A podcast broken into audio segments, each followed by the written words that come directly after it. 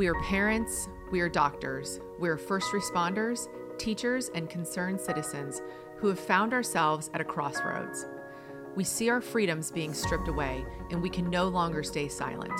We are millions strong, united in a thundering voice and imperative mission that cannot and will not be ignored.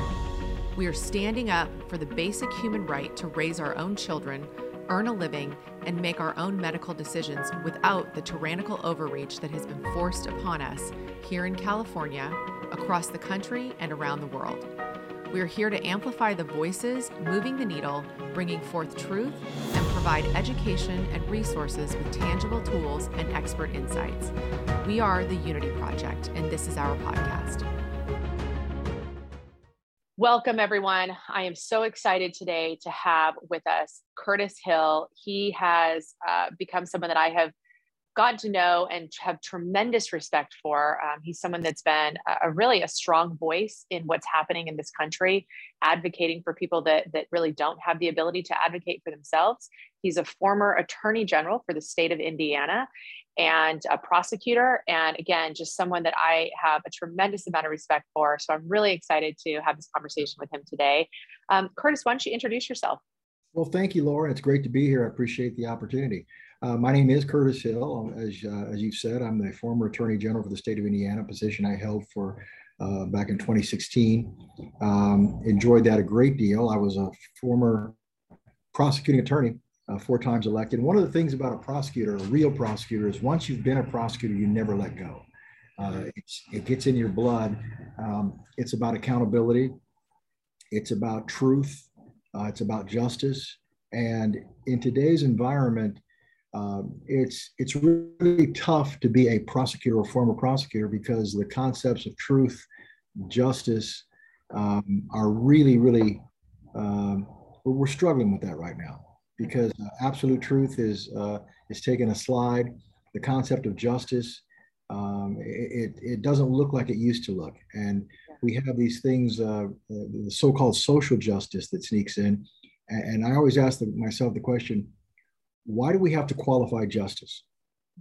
Why do we have to have social justice? Justice is supposed to be justice. And so um, these are all the types of things that, that make someone who has uh, grown up in the traditional sense uh, really concerned and worried about what the future holds. Um, it's uh, I, I, have been around for a while and have seen some things. I've not seen a situation like we're in today, uh, where we are perilously close to losing the freedoms that uh, so many before us had fought and given their lives for. Well, that's a really interesting point and um, poignant and probably timely because we just got back from Sacramento, um, the Unity Project team, Dr. Aaron Kheriaty, who I believe you know, he's our chief of medical ethics. He actually testified in this in front of the state senate about AB uh, 2098, which is a bill that restricts, that will restrict any doctor from quote unquote spreading, you know, mis or disinformation about the vaccines or anything to do with the COVID narrative. And so it was interesting kind of listening to the line of questioning um, that was, was happening in this hearing. And, you know, one of the, the points that was brought up was, well, how do you define misinformation? And really what it was distilled down into is, you know, if you may have a medical practitioner that believes that um, based on their patient's health history that these vaccines uh, are not warranted and in fact could have negative consequences for their patient. If they recommend against getting the vaccine in that case they could have their license under review and their license revoked. And you it's know ab- that's a, it's crazy right? It's absolutely ridiculous. This concept of disinformation misinformation again uh, these are new words old words but new context of words misinformation, disinformation. And the question becomes says who?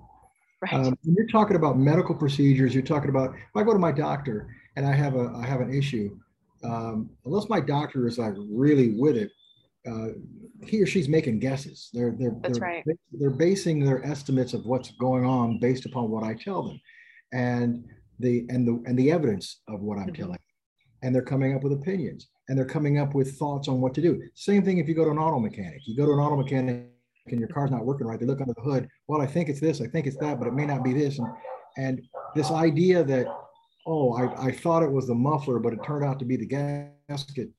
Well, is that misinformation? Is that intentionally misleading? This is this is crazy stuff. What's happening is is you've got groups of people, small-minded groups of people who have a little bit of power who want to control and manipulate the world around them. And so they get to choose, they get to pick and choose what's correct information and what's not correct information. And that's not what freedom is all about. That's uh, it's it's it's mind-boggling when you think about the number of people in this country of 330 million people who are buying into this crap. Yeah. Um, the, the, the, the idea that America is full of freedom loving people uh, has gone out the window. I mean, about half of us are. And then there's another half of us that are like little sheep wagging their tails in the, in the, in the prairie, um, letting anybody with a, a, little teeny bit of authority tell them what to do. Yeah, it's amazing to me. You know, uh, Dr. Kheriaty and I actually had this conversation as well about, you know, I was, I'm really surprised to learn how many people in this country are willing to comply. Um, it's, it, it, never ceases to amaze me. And this whole concept, it started two years ago, right? This concept of you can no longer move about freely. We're going to lock you down.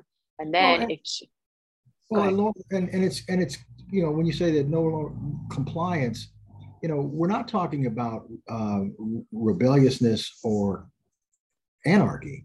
Uh, right. It's it's amazing that people are are willing to comply where there's no information to suggest that they're that they're that they know what they're talking about. Mm-hmm. Uh, that's that's the tricky thing. Someone taking a stab at the, in the dark on what we ought to be doing, and then we say, "Oh, okay."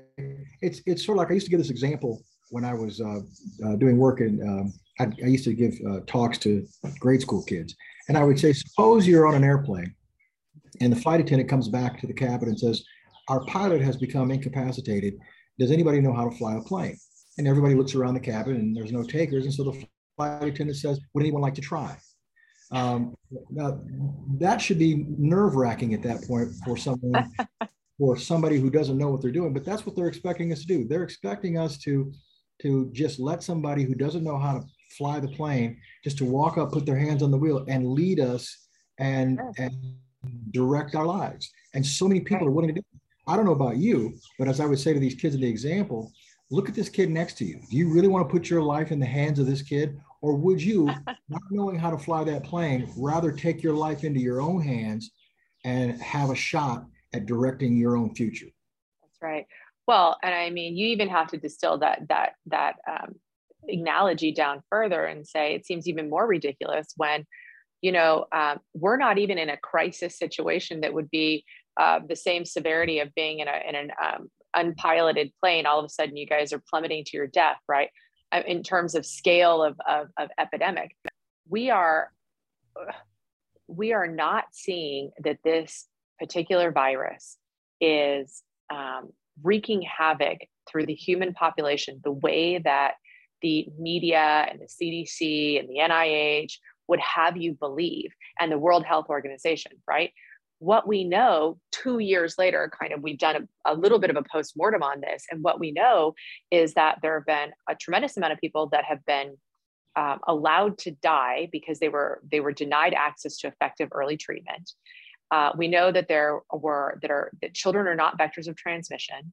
We know that the pediatric population is at statistically zero risk. We know that really anyone under the age of 75 that is relatively healthy, that doesn't have major comorbidities, is relatively um, at extremely low risk, something like over 99% um, survival rate. And yet somehow people are just walking. It's like they're it's like they're falling over one another to see how quickly they can comply and get in line for a vaccine or make sure that they're wearing their mask or staying locked down. And uh, what's fascinating is as uh, you know as the course of these podcasts i've had the opportunity to speak with a lot of people from varying backgrounds whether it's from a political background or a social activist uh, background or grassroots or so on. And um, one of the things that I, I, I have asked is in your opinion what is the number one factor for why we are here, what has allowed us to get to this point um, in the country today, where we are today, right? Where we're we've we're, we're through the lockdowns, but let's let's be clear. I'm quite confident that that lockdowns potentially would be on the horizon. So lockdowns and masking and censorship of what you're saying. No longer can uh, doctors practice medicine. I mean, there's a whole gamut, right? So how do we get to this point in this country, the United States of America? I have one word for you for that answer. It's it's fear. Fear has put us in this place. If you go back to early 2020, when we first started hearing about what was happening in China and then there was some trickle information about it tracking over here. I mean, we're, we're well into February 2020. We know this thing is out there, but nobody's really overly concerned. I mean, it's, it's, it's, it's, wow, we got to keep an eye on this thing. You move into March. Uh, the middle of March, just before the middle of March, there was nobody talking about shutting down governments. Nobody. Then within a matter of days, the first state goes down, and, and then you see all of these governors just folding like a house of cards why did they do it? Not because of data, because they were afraid to stand alone because the, the guy next door did it. So we better do it too. So we don't right. by ourselves. So what started to happen was this unnatural fear, not a legitimate fear, but a manufactured fear based on, oh, we better do this because they're doing that. And then that that that manufactured fear sort of took over for a lot of people. You know, um, in in late March, early April, uh, there was a lot of information that we didn't know. So you can cut some slack to a lot of people for trying to be cautious, trying to be careful. I remember they were talking about we're going to close the schools for two weeks, and I thought, how do you close the school for two weeks? Uh, what are you going to do? You're going to close the school for two weeks, and then you're going to go back, and some kid's going to get COVID, and you're going to close it another two weeks. None of this made sense. But I always felt that Americans would do anything in a cooperative spirit for two or three weeks. You can shut down freedom for a couple of weeks for a good cause. But when it became four weeks and six weeks and two months right. and three months, well, that's when you started getting people a little antsy because if you're going to cut my freedom off, you better give me some really good information on why that's the case because I don't voluntarily consent to you taking the freedom. Well, it was, based, well, I was going to say it was, it was, it was based on the fear, and and what happened after that was the fear just ratcheted up um, and and took over. So all of a sudden, even though we understood that masks didn't work, we we're told you better wear a mask. So right. things didn't make sense. But rather than use our brain and say, well, let's see, if Fauci told me this on Monday and he tells me the exact opposite on Tuesday, Right. One of those things can't be right, so his credibility is gone. Instead of people having that, that analysis, they would switch from what he said on Monday to what he said on Tuesday as if both were true. Right. It's just this total and complete. Um, uh, I, I, don't even know how to articulate it. Like, it, for sure, it's compliance, but it's just this like unquestionably, unquestioning um, dedication and and allegiance to whatever the government is telling you. And you know, it was interesting. I was talking to Nicole Pearson, who is an attorney here in California um, with Facts, Truth, Law, Justice. She's fighting LAUSD and some other entities. And she brought up the point, which I thought a really astute point, which is even from a colloquial standpoint, if you just look at the definition of a, state of emergency, a, human beings, the fact that we're almost three years into this, you can't, no one can live in a state of emergency for that long of a period. So, just by colloquial standards and definitions of, of the term emergency, state of emergency, we actually are not in a state of emergency anymore because states of emergency, um, by, by definition, would, would be specific periods of time. Um, you don't you don't live in a state of emergency for the rest of your life because if you do, then it's just it just becomes a state of living, right? Exactly. Exactly. You're you're, you're on you're exactly on point. It's an acute event. It's it's it's an event that's uh, unknown or um, there's there's mystery about it. We have not been in, in a real state of emergency in the sense of having to do something probably since July or August of 2020, because by that time we had solid information as to who was most at risk. We had solid information who was at little risk.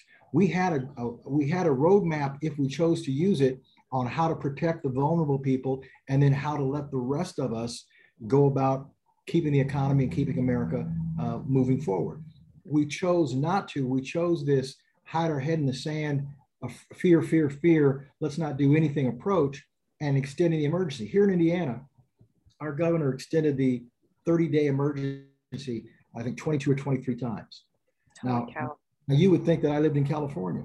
I live in Indiana. We're a red state, but it was ridiculous. Um, the extension of the emergency, which kept power into the executive branch uh, to manipulate and and manage the health affairs of the entire state. Um, it was not an emergency at that point. At that point, it was something that we had learned to or needed to learn to live with and adjust for. So during our emergency period, uh, we have a part-time session here in Indiana. So our, our legislature left in March of 2020, and about four or five days later, our, our governor uh, sh- uh, uh shuts down the government, declares an emergency. Wow. And emergency existed all the way through 2020. Um, I remember writing a letter to the governor and to the Speaker of the House and the President Pro Tem and said, the emergency is over. I wrote this letter in July of 2020. The emergency is over. It is absolutely absurd to, to have fully one third of our state government sitting on the sidelines, not engaged in coming up with solutions uh, for this pandemic. Call a special session, allow the legislative process to work, allow the Constitution to work, restore confidence in state government uh, by the people, uh, and that was ignored. Uh, the General Assembly members didn't push it because, quite frankly, they liked the idea of the governor being out on front so that if things got screwed up, they could point the finger and say, he did it, he did it. Right. And, and the governor just kept rolling right along and emergency, emergency, emergency. And what happened was the people started losing faith in our state government, and rightfully so. Sure. So, from a technical or a semantical standpoint, how did we get to where we are right now in this country? Um, I know I've had a lot of people talk to me about the PREP Act. And so, maybe what is the PREP Act? And is that in fact the mechanism that was used to get us to where we are today as a country? Well, the PREP Act being uh, uh, uh, a legal maneuver that allowed for uh, immunity for pharmaceutical companies, um, I, I, think that's uh, maybe a symptom of a bigger issue that we have in this country because um, uh, what I see as a bigger issue is the systemic loss of freedom that we can track back decades. Um, uh, you can go back, and I, I take it back 60 years. Um, this is a march forward that can really be traced back to uh, the early 1960s. Um, uh, Lyndon Johnson and, and the Great Society, big programs, welfare systems, uh, the Voting Rights Act, Civil Rights Act. Uh, and I'm not saying that, that all of those were bad. I'm right. just pointing to the beginnings of what occurred here because if, if you look back into the, uh, the uh, pre-civil rights uh, era, um, America needed to take action, needed to do something right. about the conditions of blacks and women. Um, uh, some, several of our southern states just wouldn't get along or play ball. And so most of us look back at Brown versus Board of Education and other legal uh, challenges and say, touche, that was, that was what was necessary. But with that increased uh, uh, activism of the courts back in the 1950s, uh, you had a continuation of that process moving forward as a matter of precedent. Um, so you, so what we've seen is a growth of government, and the more government you have, the more control you're giving up. And the more control you're giving up, the less freedom you have. And this thing becomes a, a vicious cycle. So when we have uh, people talking today about uh, the horrors of CRT, uh, critical right. well, they, they act as though that just started yesterday. Well, that process began 40, 50 years ago. Right. Uh, the, the, thanks to the pandemic, um, it's been illuminated to a lot of people. A lot of parents started to figure out what was going on in their public education system because mm-hmm. their kids are at home and they're looking at the, they're looking at the kids' computer screen and say, "What's this crap?" Right. Yeah, they had a they had a bird's eye view into the yeah. classroom in a way that we've never had before. We've never had that before, but it's been going on for years and years, and so it's a part of the problem that we have as Americans that we've we've allowed ourselves to trust our children to the hands of, of, of government people. Not everybody in government, not everybody in education is a problem for our kids. We, you and I both know teachers who are high quality teachers that teach Absolutely. classic education. That's not the issue. The, the more the, the, greater issue is are more from an administrative standpoint when folks start trying to manipulate and manage how kids react to certain stimulus, this social agenda. When I send a kid to school, I'm expecting that kid to learn how to read, learn how to write, and learn how to do math. Actually, I should say have those skills enhanced because those are skills in my house that they learned before they went to school. Uh, and that and that's ultimately the responsibility of parents to teach those things. But we we're busy, we work, so we trust our education system to enhance and further that process along. Mm-hmm. Yet, what we're getting these days is less and less reading, writing, and arithmetic, and more.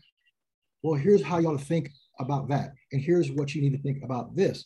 Right. Completely out of line for uh, teachers and school systems to be uh, um, uh, putting their own thoughts uh, of, of what's appropriate for a kid to know or learn. Um, as I say, this has been going on for decades. Yeah, and you know it's interesting. So, so I just um, was was speaking with a gentleman that um, put together a documentary series called Red, White, and Blueprint, and we were talking about the fact that, you know, gone are the days where children uh, were taught about civics and government. And you know, I was saying, I remember for me personally, I would you know, uh, we have Saturday morning Schoolhouse Rock. We would, you know, you have the little the little uh, animated bill coming down the, the steps of the state capitol. Just a bill. Well, I'm on a bill, and if you vote for me on Capitol Hill, well, then I'm off to the White House for the president to sign it. If he signs me, then I'll be a law. How I hope and pray that I, uh, today I am still just a bill. I love it. Oh my God. I think we might have to have you do some type of uh, intro for the podcast, sing the singing intro. But even you remember this, right? We all remember. And this is how we grew up. Um, but today, there's no mention of this. There's no civics courses. There's no um, training of or understanding about about the country and and and really the responsibilities of being a good citizen in this country and, the, and, and how important it is that we understand um, our government and the procedures and the processes. Um, there's none of that today. And it's, it, it, I think to your point, this is potentially how we've gotten to where we are with such lack of transparency, um, conflicts of interest at all levels of the government. And people just have, they've turned a blind eye to what's happening. Yeah. Right. It, it's, that's exactly right. We, we've, we've got no standards. Um, uh, I mean, this is a fantastic country, warts and all. Uh, you look at our country, and you can compare it to any nation, uh, any nation around the earth. Uh, increase our troubles three times, and we are still better than any country on earth in terms of what we offer. I remember years ago, I was on a trip to uh, uh, Mexico, and I was at a, a relatively nice resort. didn't lack for anything, but you weren't supposed to drink the water right. in Mexico. So I can remember, I, and, and you know how it is when you're not supposed to do something, that's what you, that's all you want to do. I wasn't a big water drinker back in those days, but I'm sitting there at breakfast. I, I remember this like it was yesterday. I'm sitting there at breakfast. I wanted a glass of water so badly, and I couldn't. I remember thinking uh, what I wouldn't do to have a, a drink of water from the dirtiest filling station on US 31 back in Indiana. Mm-hmm. Uh, I mean, because the dirtiest filling station on a highway in Indiana was going to give me better, cleaner water than almost any place in the world. Well, uh, one of the things that I think about with regard to that is, you know, I go to another country and find yourself on the um, wrong end of whatever laws they have in those countries. Oh, and you will quickly learn that there are no such thing as the Miranda rights. There are no such thing as um, notification um, and a, a, quick adjudication and of, of what they're charging you with. There's no um, in certain in, in, it's even countries that people don't realize, and these are mainstream Western countries, um, and so I think that's been one of the most disheartening things for me as as we go through this process of what we've gone through over the last um, almost three years now with regard to this pandemic is just the the abuse and the violation of the um, judicial system right? So um, the total violation, I mean, locking people down um, without due process, uh, you know, taking away people's rights to breathe freely because they must wear a mask at all times. Um, now, you know, in California, we have some of the most unbelievable legislative actions that are happening. We have bills that range from saying that children as young as 12 years old can consent to medical procedures without the um, knowledge or consent of their parents. Uh, as we discussed, we have a bill right now that says uh, doctors will be could lose their license if they essentially engage in the practice of medicine. So that's encroaching on free speech and and the doctor parent uh, excuse me doctor patient relationship. Uh, there are I mean there are bills that are stating that children cannot attend school whether it's public or private um, unless they're vaccinated. And and I, I sit down and I look at all this and I say this is just an absolute assault on the legal system. And so I mean, you must have a completely unique perspective given your background, especially given your background, not only as, as, as a legal professional, but as a former attorney general about what's happening and how we're getting to this point um, in these states and, and at a national level. Decisions are no longer are no longer being made based upon evidence, upon fact finding. They're being made based on uh, public relations, uh, they're being based on fear. They're being based on manipulations. That's what's really disheartening about the justice system. Um, I, you know, I grew up in the justice system. I was a principal in the justice system. I was very proud of the positions that I that I took and held because, in my view, um, uh, we we did our level best to hand out metered justice uh, based upon what occurred, not because of who you were.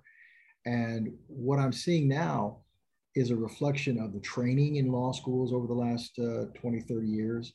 Um, I got out in time where, where we had pretty solid training, but, but you've got people who are trained completely differently than, than what I was. And so um, the rules of evidence are not what matters. Uh, so often it's a matter of how it looks. And, and, and that standard has sort of uh, creeped over into um, uh, our everyday lives. I mean, the, the, the three most dangerous words in America right now are three words that you wouldn't typically think of. And they're three words that actually aren't dangerous words in and of themselves. It's just the context in which they're being used now makes them extraordinarily dangerous as an assault on freedom.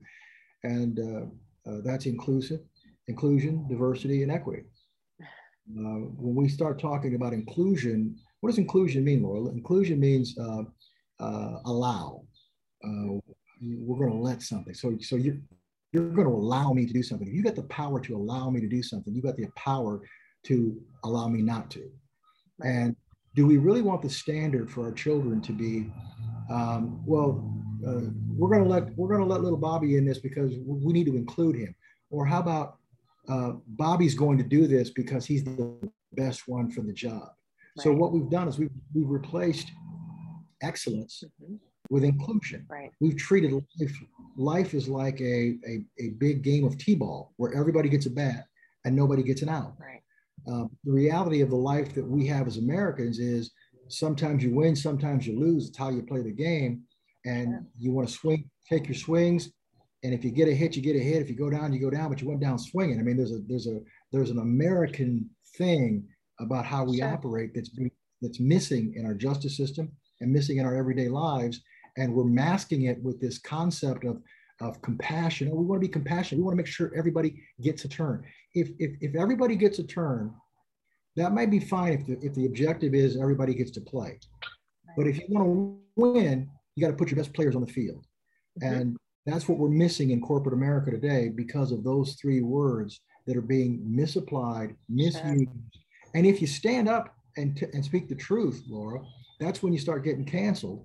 And this, this is the overarching problem that that whether it's through the pandemic or whether it's through anything else that's going on right now, this thing is growing. This this sort of Gestapo treatment of people, of uh, you know, we have ways of making you talk is, is idea, and it's scaring the hell out of a lot of people. Now, oh, yeah. it's also it's also inspiring and motivating a hell of a lot of people to take action. People who were, were on the sidelines just a few years ago or uh, living a pretty happy, sassy life in corporate in corporate America uh, are are saying, "Whoa, uh, I better get involved in this thing and, and help save this country."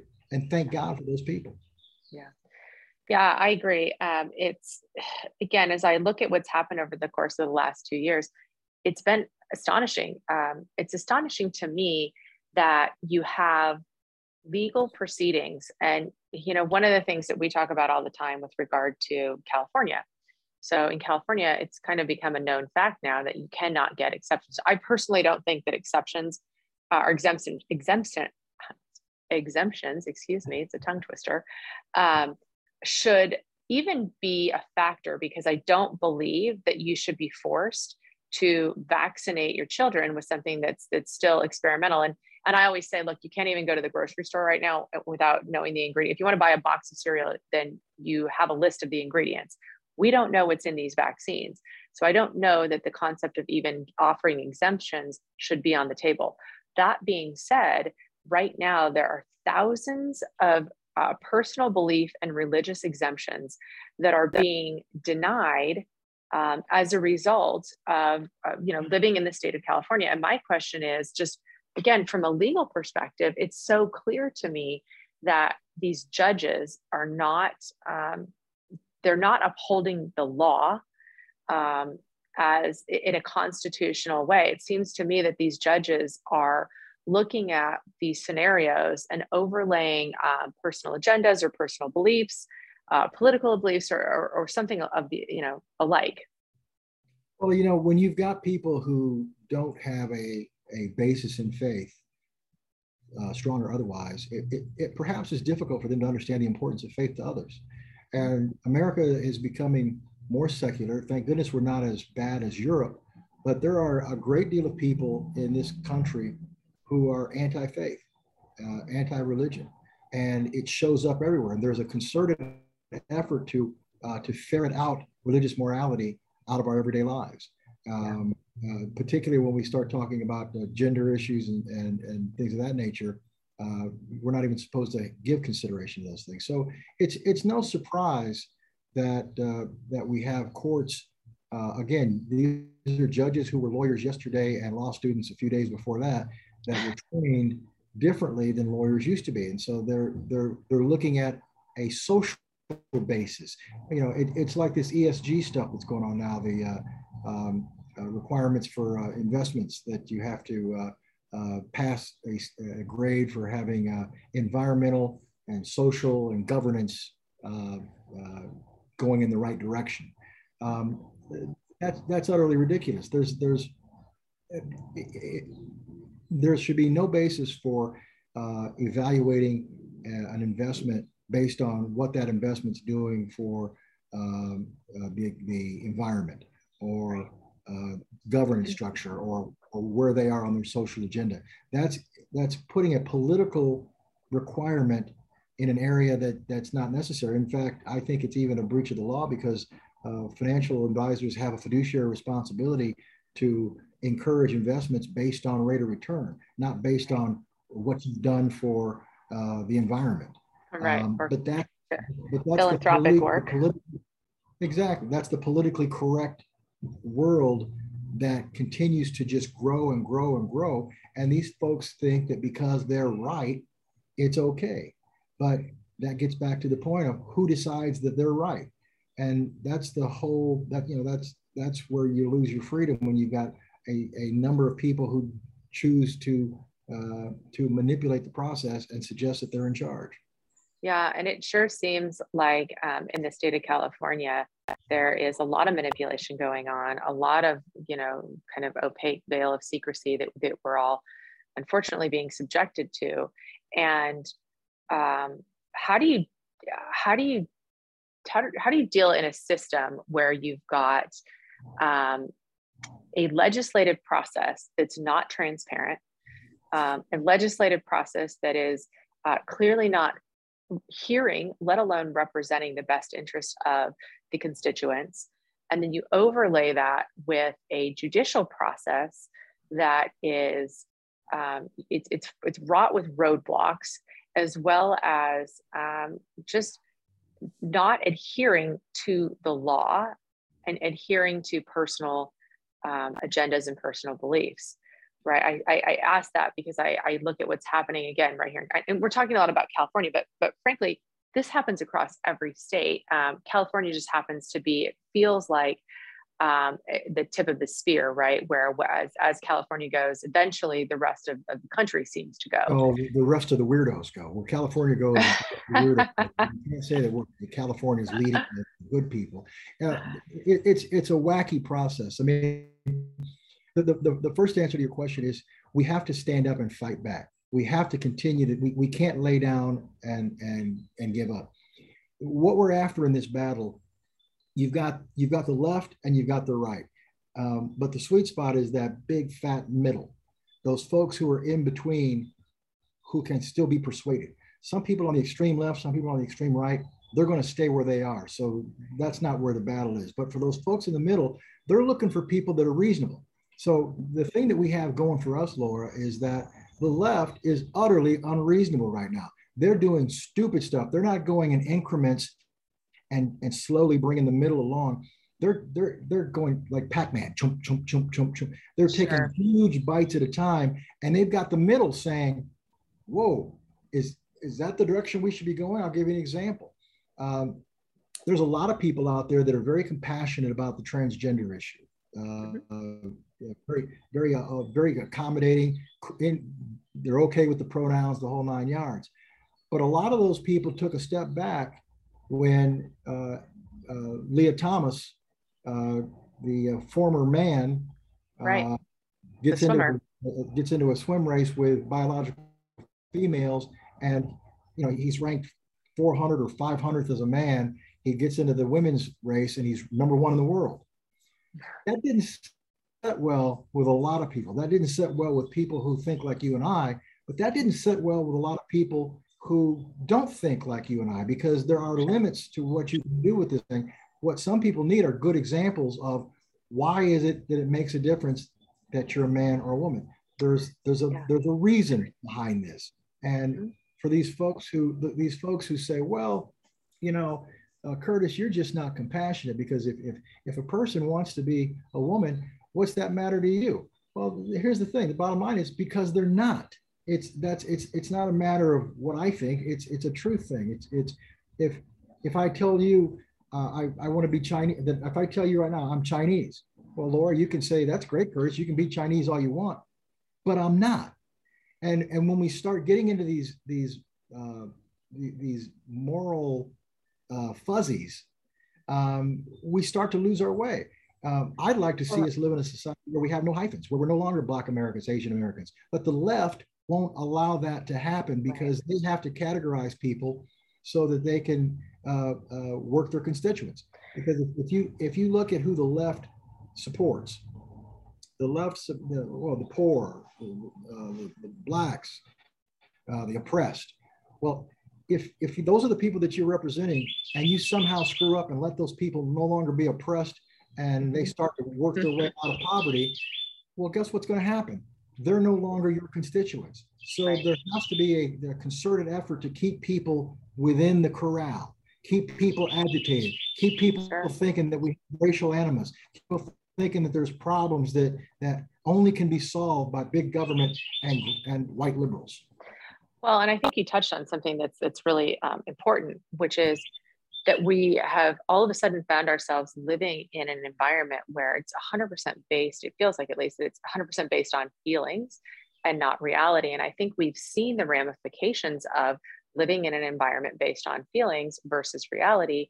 And you can apply that very quickly to the pandemic and the fact that people have lived in a contrived state of fear for the last two and a half years versus actually operating in reality. I mean, there's there's there's a there's some of us, not all of us, but some of us have, have continued to operate in reality.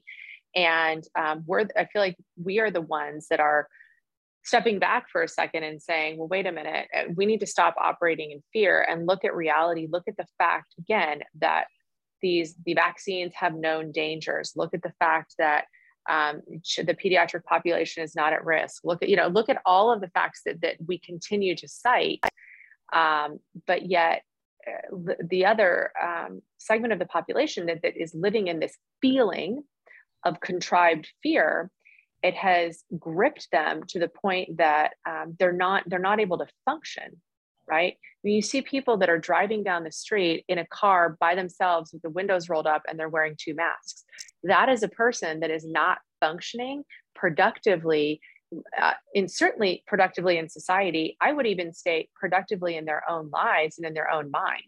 Well, we had uh, during the during the early stages of the pandemic uh, the grocery stores got into it. They all put up plexiglass and mm-hmm. they had to wear you, know, you had to wear masks. And then they actually put in arrows so that you could go up this aisle but down the next aisle so they could limit the number of participants in an aisle. And i can remember being in a grocery store and i'm walking down an aisle and someone looks up and they look at me like like like um, and they start to pull away and they're all nervous. It, that that kind of craziness just of you saw this maddening panic yeah. and you wondered how could people panic? And and the thing is it it, it you know if we had a, a disease that and I, and, I, and I don't want to say it wasn't serious. It was very serious. Uh, there's no question about that. But it wasn't what they what they claimed it was. I, I, remember in the early days, might have been in January 2020, February 2020, they showed a news report of some some dude in China that that had a mask on and he fell out in the street and died. And so I remember there that. There was some thoughts like, oh my gosh, uh, this is what's going to happen over here. People are going to be walking down the street and then just like and die. Well, that's not what happened at all. But, but that fear that fear was out there. And, and, and so could there be a circumstance where an emergency exists that requires some drastic action? Of, of course there could be. Sure. Um, sure. Uh, and we have to measure that as best we can. We have to be we have to be forgiving to people who are honestly trying to ferret out what those di- differences are. But in this particular instance, we got down a particular path. It was like a snowball going down a hill. We got down a particular path, and there was no turning back for these people, no matter what. Even as information was becoming more and more clear on what this was all about and how we could deal with it, it, it, it just rolled along. And here's what's uh, what's fascinating: a lot of people, or well, a lot of government still wants to keep this up. They're still after it, but a lot of people have said, "Screw this. We're, we're well, done with it." Absolutely. I mean, look at the state of California. The governor just um, extended the state of emergency again. It's so evident that we are not in a state of emergency, um, and yet, you know, we continue through the theatrics of it all. Um, that, that we're still in the state of emergency. And but I agree. I do think that there are people now that are saying, okay, enough is enough. We've we've we've had enough. We've had, you know, uh, this all these lockdowns all these masking requirements all these vaccine requirements. Um, and i think in particular there are a lot of people that have been vaccinated and boosted um, that are continuing to get covid and they're saying well wait a minute. Um, I, I, they're they're now starting to question maybe oh. more than they would have. That was a right? bill of goods i mean i mean the concept of vaccination um, is you you get vaccinated you don't get something so, right. and that's how they build it. Now they, they build it kind of cleverly because you know they've always got the fine print and and the and the backup say, well, you still could get breakthrough cases. But the bottom line is most people who got vaccinated uh, did so in order to not catch the virus. Um, and and the implication, if not the expression, was that if you get vaccinated, you won't catch this thing. Uh, and then they mel- they mellowed that out a little bit and said, well, uh, it won't be as bad and it will reduce hospitalization. Right. There was always these well, qualifiers. They changed the, the definition, line, right, of what a vaccine is. That's it. That's it. It's it's you know now it's just something to reduce your harms. I mean it's mm-hmm. and and and that gets to one of the. I'm glad you mentioned that because the the the, the changing the rules in the middle of the game has become the norm. Changing definitions across the board. Uh, what something used to mean no longer means that and then we've got to adjust on the fly. And that's the way that the left continues to manipulate, maneuver through this process. Um, and and it's the what they're after. They're after the complete capitulation of the American way of life. Sure. Um, now, I don't know if they've got something better up their sleeves, at least if they think they do. But um, well, lockdowns certainly don't seem like it's better. well, if you look at it, you know, from from my standpoint, I think um, one of the worst things that that can happen, um, or, or, one of the worst things that happens in this country that's a predictor of a lot of bad things are uh, boys in particular growing up with no fathers in the home. I would That's a direct reflection of, of the uh, loss of marriage as an institution. Mm-hmm. Um, and, and the fact that people no longer feel uh, that the nuclear family is the, the strong option. Now, there are other options uh, of raising a family. I don't want to suggest that there are not. But uh, in terms of having the best opportunity of having kids that don't go to prison, that are getting education, that are being productive, and that are growing on, going out and getting their own family and having stable lives, is a kid growing up in a stable environment with a mother and a father. Absolutely. The best predictor is a kid growing up with a mom and dad. We should be promoting family, marriage, tradition, the types of things that keep people out of prison. No, we have kids, especially in the black community, we have kids, uh, uh, 72%, I think, of kids being born have no fathers in the home. Right. That, that's a direct correlation to the disproportionate number of blacks in prison. Sure. Um, and, and, and so we, we can see these answers that are there, but we refuse to actually address what we need to be addressing, um, uh, which is how do we get people to, uh, or should we get people encouraged to start a family, to maintain a family, to get a home with a picket fence, to live the American dream? Sure. Well, and it, I think that uh, the reality is that I think this is all by design, right? Um, the government cannot step into the and um, insert uh, policies and procedures and agendas and ideologies um, into the nuclear family, right? When you have a really solid nuclear family, um, the government then it, it's a much harder um, process for them to to uh, infiltrate and to you know again it's assert their agendas. And again we're seeing this right? It's a classic example sb 866 in the state of california states that if you are 12 years old and i know i believe they're modifying it to say 15 but right now i believe it still stands at 12 years old so if you're 12 years old you can um, engage in a medical decision without the knowledge or consent of your parents. There's another bill that's uh, presented right now as well that will allow you to have your records sealed at 12 years old. You can decide to have your records sealed so your parents never know. Uh, I mean, look at that. That to me is a direct violation of the government interfering in parental rights, um, inserting themselves in the nuclear family. And I think it's all by design. It is. It, I mean, I don't even know how you can logically argue in support uh, giving a, a, child, a minor, any kind of independent rights over their parents. The, the, the, even if you have a child who is being abused by the parents, there's a process for removal of the parents in the foster care system. That's not what this is. This allows parents to still ostensibly be in control of their children, but not be in control of their children. Right. You know that uh, we had a we had some debates here in Indiana where I was uh, I was talking about how uh, you you you you needed a, a, parental permission to get a tattoo, but you didn't need parental permission to get an abortion. Right. Uh, that that's crazy. Um, and then you say to the and you say, well, who's paying for it? Well, I guess Uncle Sam's paying for it because they pay for everything else. It's it's it's really ridiculous, but that's what's happening. It, and it's tearing away at the, think about that. If you're a 12 year old kid or a 14 year old kid and you are empowered that you don't have to listen to mom and dad when it comes to a medical procedure. Well, what do you have to listen to mom and dad about at all, right. If, right. if, that's the case? Um, sure. It makes zero sense. Um, and I, I think there are people, I think there's two camps here, at least two camps, but two basic camps. There are people who, by design, are, are after this result, that they're manipulating the system, the process. And then the other camp are dupes, idiots, uh, people who just don't have the common sense that you would give to an ant to understand what's going on around them.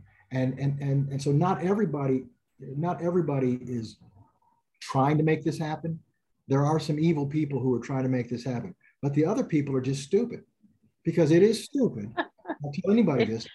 It's stupid to give a 12 year old any right. kind of independent responsibility over their own medical decisions. Absolutely. Right. Well, look, at 12 years old, you know, you do not have the ability to make and engage in those kinds of decisions. I mean, qu- quite honestly, there's not an adult in this world that can make and engage in a decision about the COVID 19 vaccine because none of us are operating under informed consent. Right. So, um, as, a, as an adult citizen in the United States, there's no way for me to even say whether or not I believe that this is, is, is something that is good. I cannot find, frankly, a medical practitioner that is actually being truthful that in good conscience in my opinion can recommend the covid-19 vaccine. Because in order to do that you have to understand uh, the vaccine. You have to understand what's contained in the vaccine. You have to have understood what the clinical trials yielded and many other factors.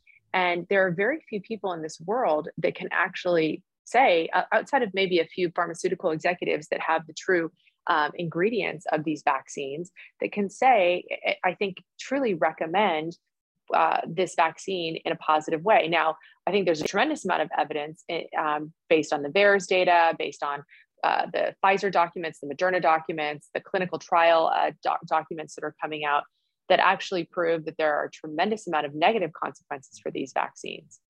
Um, yeah, so, but, but, doctors typically, doctors doc. They, they, they deal with patients. It's a kind of a, a one-on-one thing, and they get their information. They they they have have to rely on others that are doing the science. I mean, how many of our how many of our local hands-on practitioners have the time or take the time to break down all of this information? Now they're going to have to start because the reliability uh, has gone down the tubes. Uh, when when you see some of the misinformation, there's that word again. Some of the misinformation coming from the CDC and others in government, doctors have no choice. And doctors, I, I have seen where doctors have had to manipulate uh, their own systems to be able to properly care for their patients. So this process interferes with the Hippocratic oath that doctors are, are, are, are sworn to adhere to sure. uh, by requiring them to take uh, crazy measures to get around the care for their patients. Right. And, and of course, we know that one of the biggest tenets of the Hippocratic Oath is to first do no further harm. Um, and it seems like with, with this particular uh, situation, with as it relates to COVID and the care of COVID, whether it's the um, the interference of allowing early effective treatment um, or um, you know protocols that as we now know were not only ineffective but were leading to the death of a lot of people by putting them on a ventilator putting them on remdesivir all the way to what we're seeing now with regard to um, you know muffling and handcuffing doctors so that they cannot practice medicine and only follow the narrative, even though they're starting to, I think we're seeing a lot of medical professionals that are um, recognizing the dangers of what and of, what's happened as it relates to COVID-19 and our in our response to it. And wasn't it interesting to watch these folks fight like hell to keep uh, ivermectin out of the hands mm-hmm. of and to it create was. disinformation about what ivermectin was? I mean, we had people uh, uh, saying, I'm not going to take horse medicine intentionally misleading people to uh, to misunderstand, if that's a word, uh, mm-hmm. what ivermectin was all about. And yet, uh, here's an here's a drug that's effective for other things. There's trials that would suggest that um, it be helpful in early treatment, and there was such an effort that that was one of the things that got me uh, first alarmed about what was going on I mean, the mask stuff that Fauci came up with, the, the, back and forth, that was kind of small potatoes to me. I thought that was silly. Mm-hmm. Um, and he clearly didn't know what he was talking about. But when they started getting to the point where they worked so hard to put ivermectin and hydro, hydroxychloroquine in a box, I knew something was up at that point because that, that there was that just was so unnecessary. Why, why wouldn't you do it? And then you look at other countries. I think it was I think it was India that had India, huge, Brazil, yep. They had these huge outbreaks. I mean, to the and and you know, and we think of India, maybe rightfully so, as more third world. So you get you get something nasty in a country like that, and you're going to have some serious problems because they That's don't right. have the, the types of healthcare systems that we have. And then all of a sudden, boom, stop. You don't hear anything about. It. All of a sudden, this thing stopped almost in its tracks, and you're like, what happened? Oh, we gave out ivermectin and right. yeah. and Oh, wow. Are we doing that over here?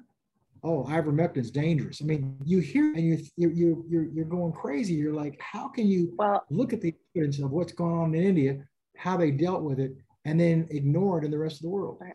Well, and a little known and discussed fact is also very early on um, in the COVID battle here in the United States, there were a lot of medical practitioners that were actually, and hospital institutions that were actually starting to use these early effective treatments and doing it very successfully.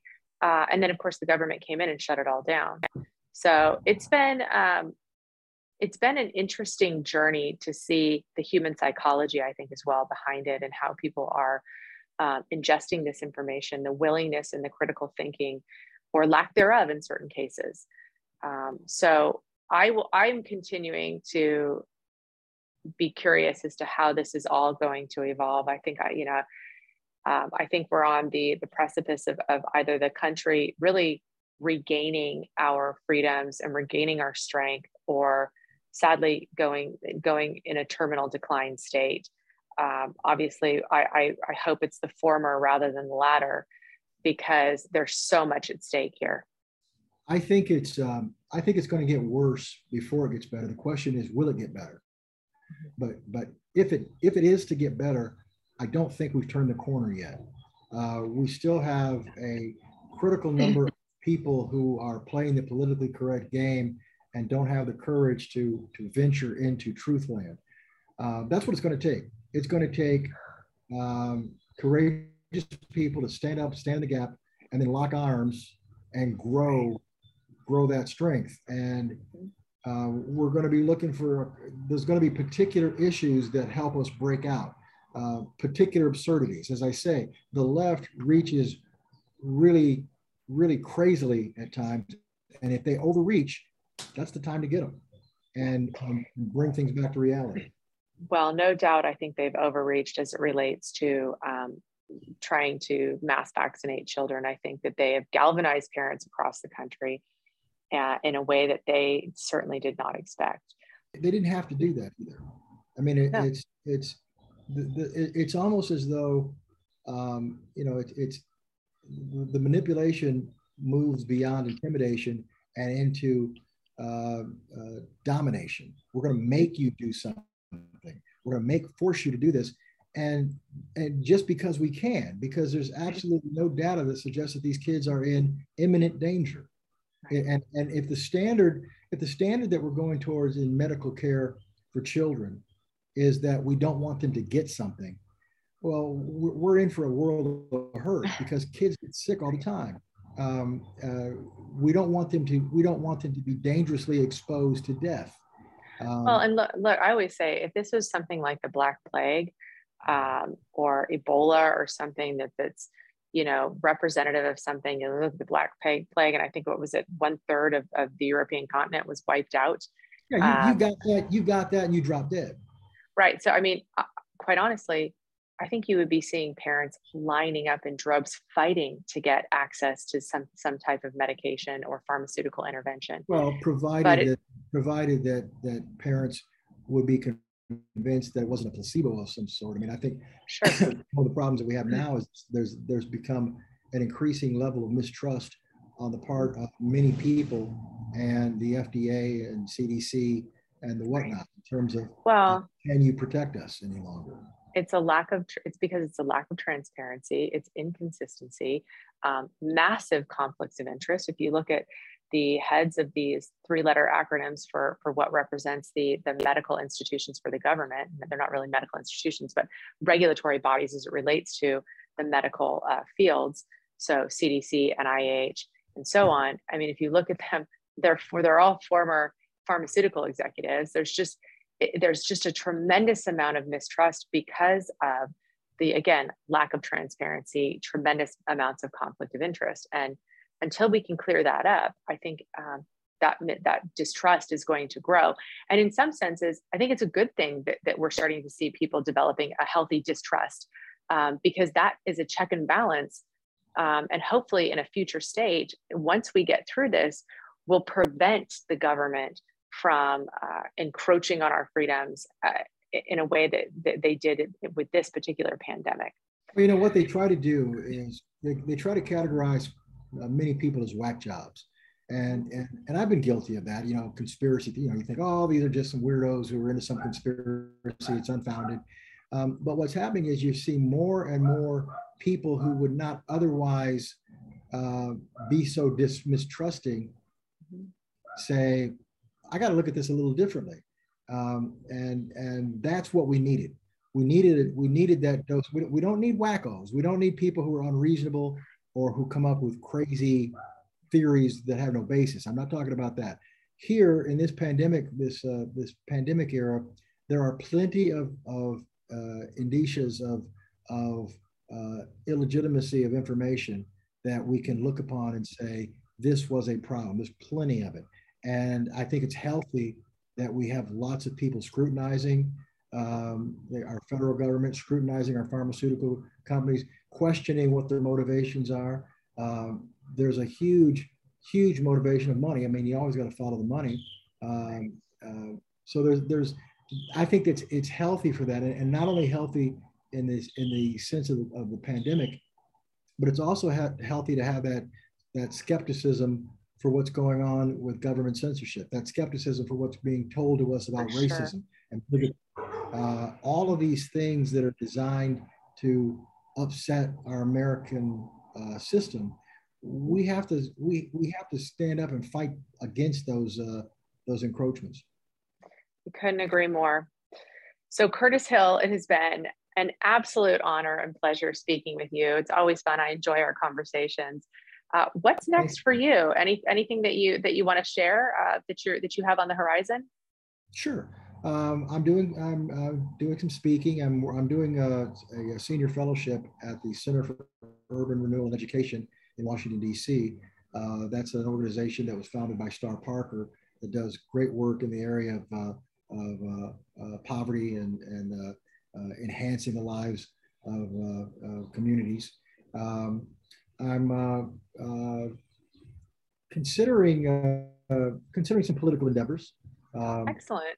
I think that I think that the world that we're in right now is in need of of the type of leadership that's authentic and truthful.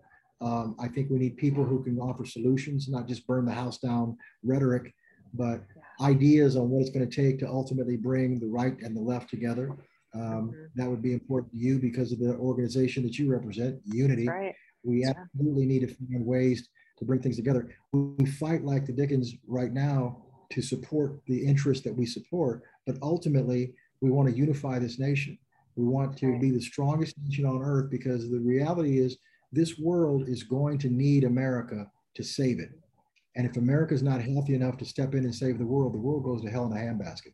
There is no Absolutely. world without America.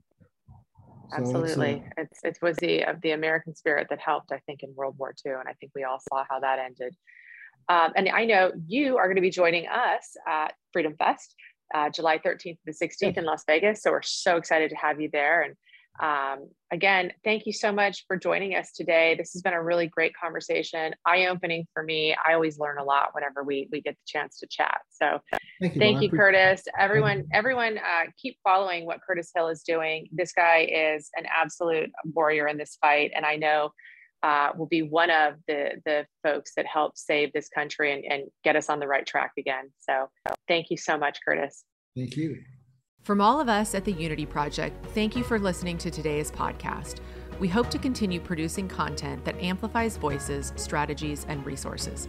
Please keep in mind that the Unity Project is a 501c3 nonprofit organization that relies on the contributions of our generous supporters to fuel the work we do in this movement. If you value our efforts, please consider making a tax deductible contribution today by visiting our website at www.unityproject.com and clicking the donate button. We very much appreciate your continued support and confidence, without which our work wouldn't be possible.